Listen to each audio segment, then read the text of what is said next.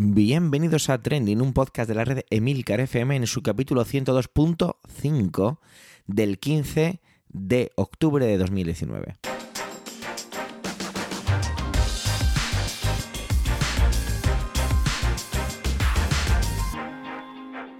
Trending es un podcast sobre lo que pasa, lo que ocurre, sobre noticias que pueblan las redes sociales.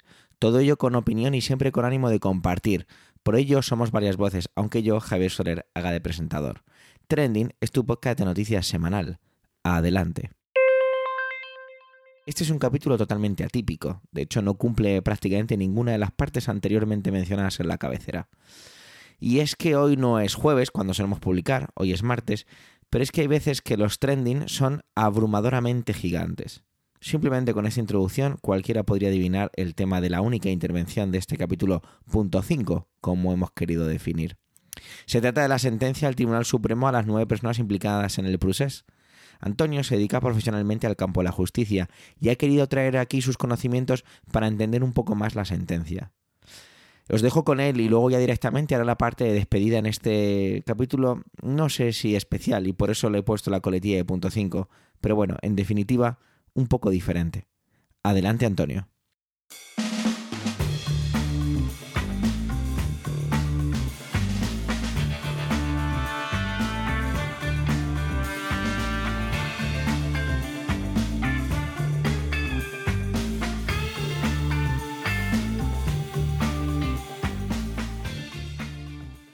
Saludos, soy Antonio Rentero del podcast Preestreno y esta semana en Trending no voy a hablaros ni de cine ni de series de televisión.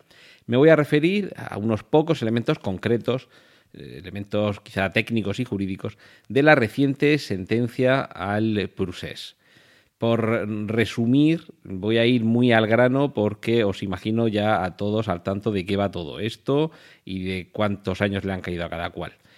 El, primer punto en el que me quiero detener, por ir rápido, tiene que ver con por qué la condena es eh, sobre un delito de sedición y no sobre el delito de rebelión.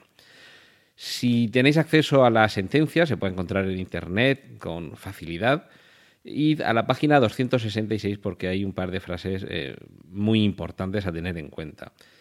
Una de ellas es la existencia de hechos violentos a lo largo del proceso de secesión ha quedado suficientemente acreditada.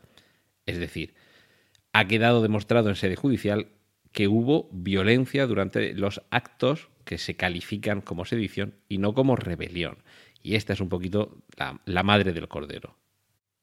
En esa misma página 266, pero un poquito más arriba, esta frase a la que me he remitido, nos, nos cuentan los magistrados del Supremo que en el artículo 173.3 del Código Penal se establece que para apreciar la habitualidad a la que se refiere el apartado anterior, se atenderá al número de actos de violencia que resulten acreditados. Y aquí lo que se está eh, explicando es que básicamente se han empleado medios violentos o de alteración o control de la, de la personalidad, pero sí que es cierto que los medios empleados, aun siendo violentos, han sido accesorios al elemento principal que era la sedición. Es decir, que ni se ha llamado a la violencia, ni la violencia empleada ha sido un elemento fundamental de, de, lo que sucedió hace ahora dos años.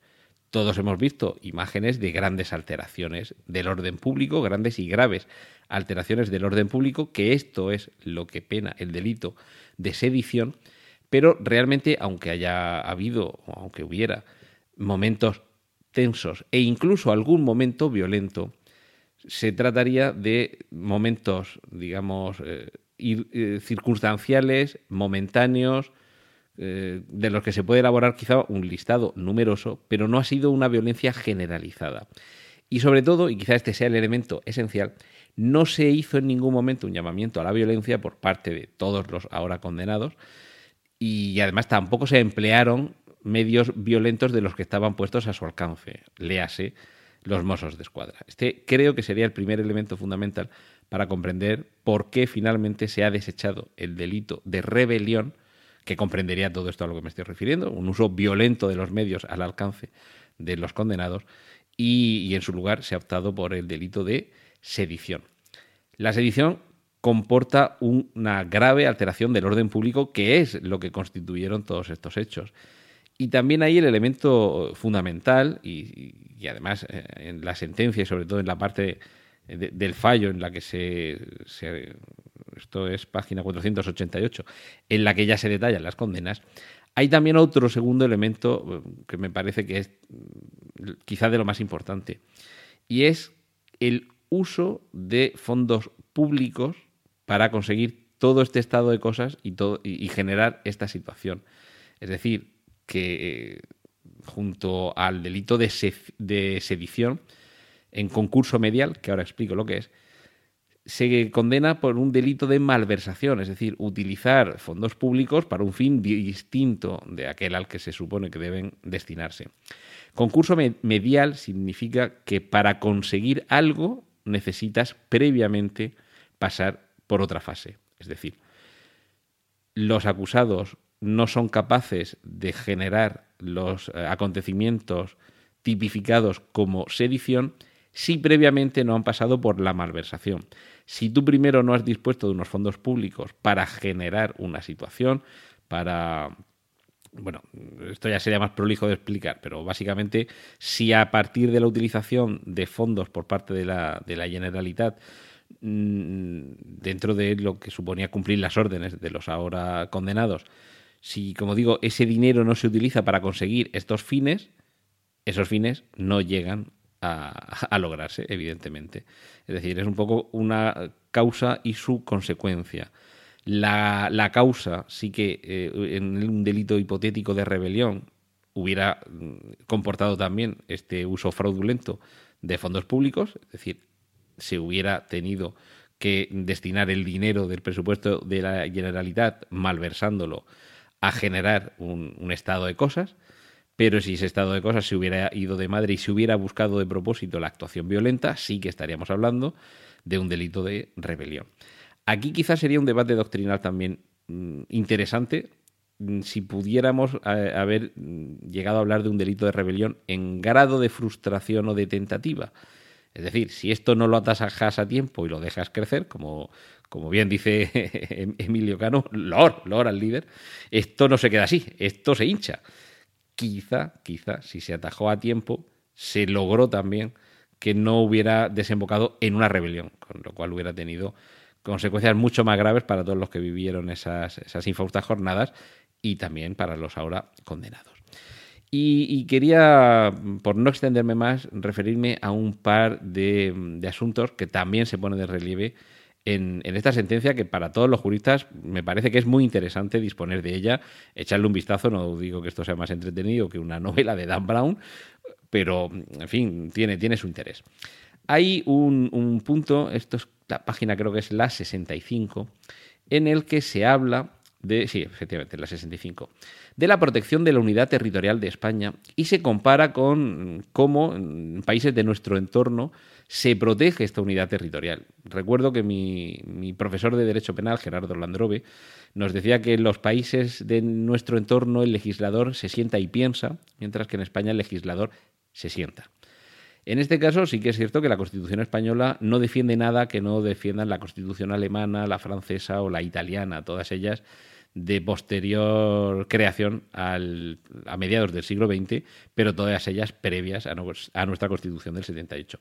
En todas ellas se protege la unidad territorial de España, que podía ser uno de los, eh, de los bienes jurídicos a proteger con esta sentencia, porque era en parte lo que se pretendía buscar.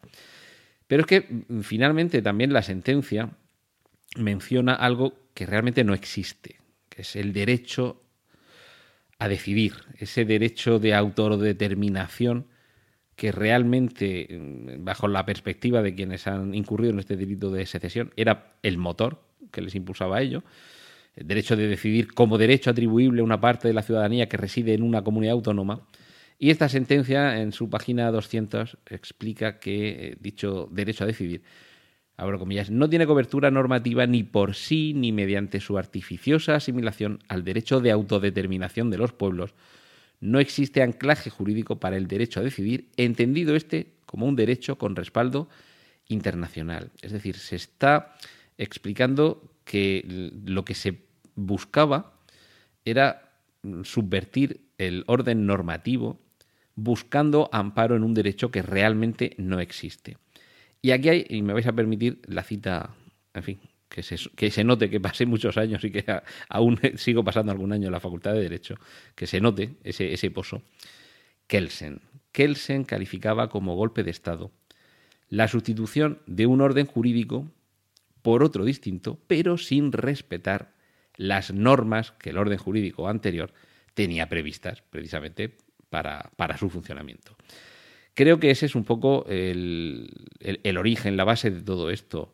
No se ha seguido el orden que nuestro ordenamiento jurídico vigente establece para que se hubiera podido llegar supuestamente a, un, a la separación de una parte de España, como es Cataluña, se hizo de una forma que no cuadra dentro de nuestro marco legal y de esos polvos es de donde proceden estos lodos. Así que con esta cita al gran Kelsen me, permitís que me despida, eh, habiéndome alargado un poquito más eh, en esta ocasión y desde luego dejándome muchas cosas en el tintero, pero tampoco, como digo, tampoco disponemos de todo el tiempo del mundo y solo he querido centrarme en estos, en estos pocos aspectos. Eh, espero no haber sido demasiado mm, farragoso, como decía un compañero mío de, Derecho. Un saludo si me estás oyendo desde tu tierra albaceteña. Pero a veces el derecho es así de complicado y por mucho que lo leas, te cuesta comprenderlo y además siempre hay dos opciones, dos opiniones, dos, dos posturas enfrentadas o más. Siempre está la famosa postura ecléctica y en cualquier caso, mm, creo que debemos leer con mucho cuidado y fiarnos mm, de juristas. Por supuesto, yo aquí simplemente hablo porque mi profesión tiene que ver con el derecho y he pasado muchos años en las aulas de esas facultades y, algo de esto creo que puedo tratar de explicar. Pero por supuesto, estamos ante una de las sentencias quizá más complejas de la historia de España, que estoy convencido que se estudiará en las facultades de Derecho y en 10 minutos he hecho lo que he podido. Espero haber aclarado un poquito algunas cuestiones. Un saludo de Antonio Rentero. Gracias por vuestro tiempo, gracias por querer escucharnos en este capítulo centésimo segundo punto quinto. Los comentarios siempre nos aportan enriquecimiento. No dudes en dejarlos en emilcar.fm barra trending. Un saludo y hasta el jueves.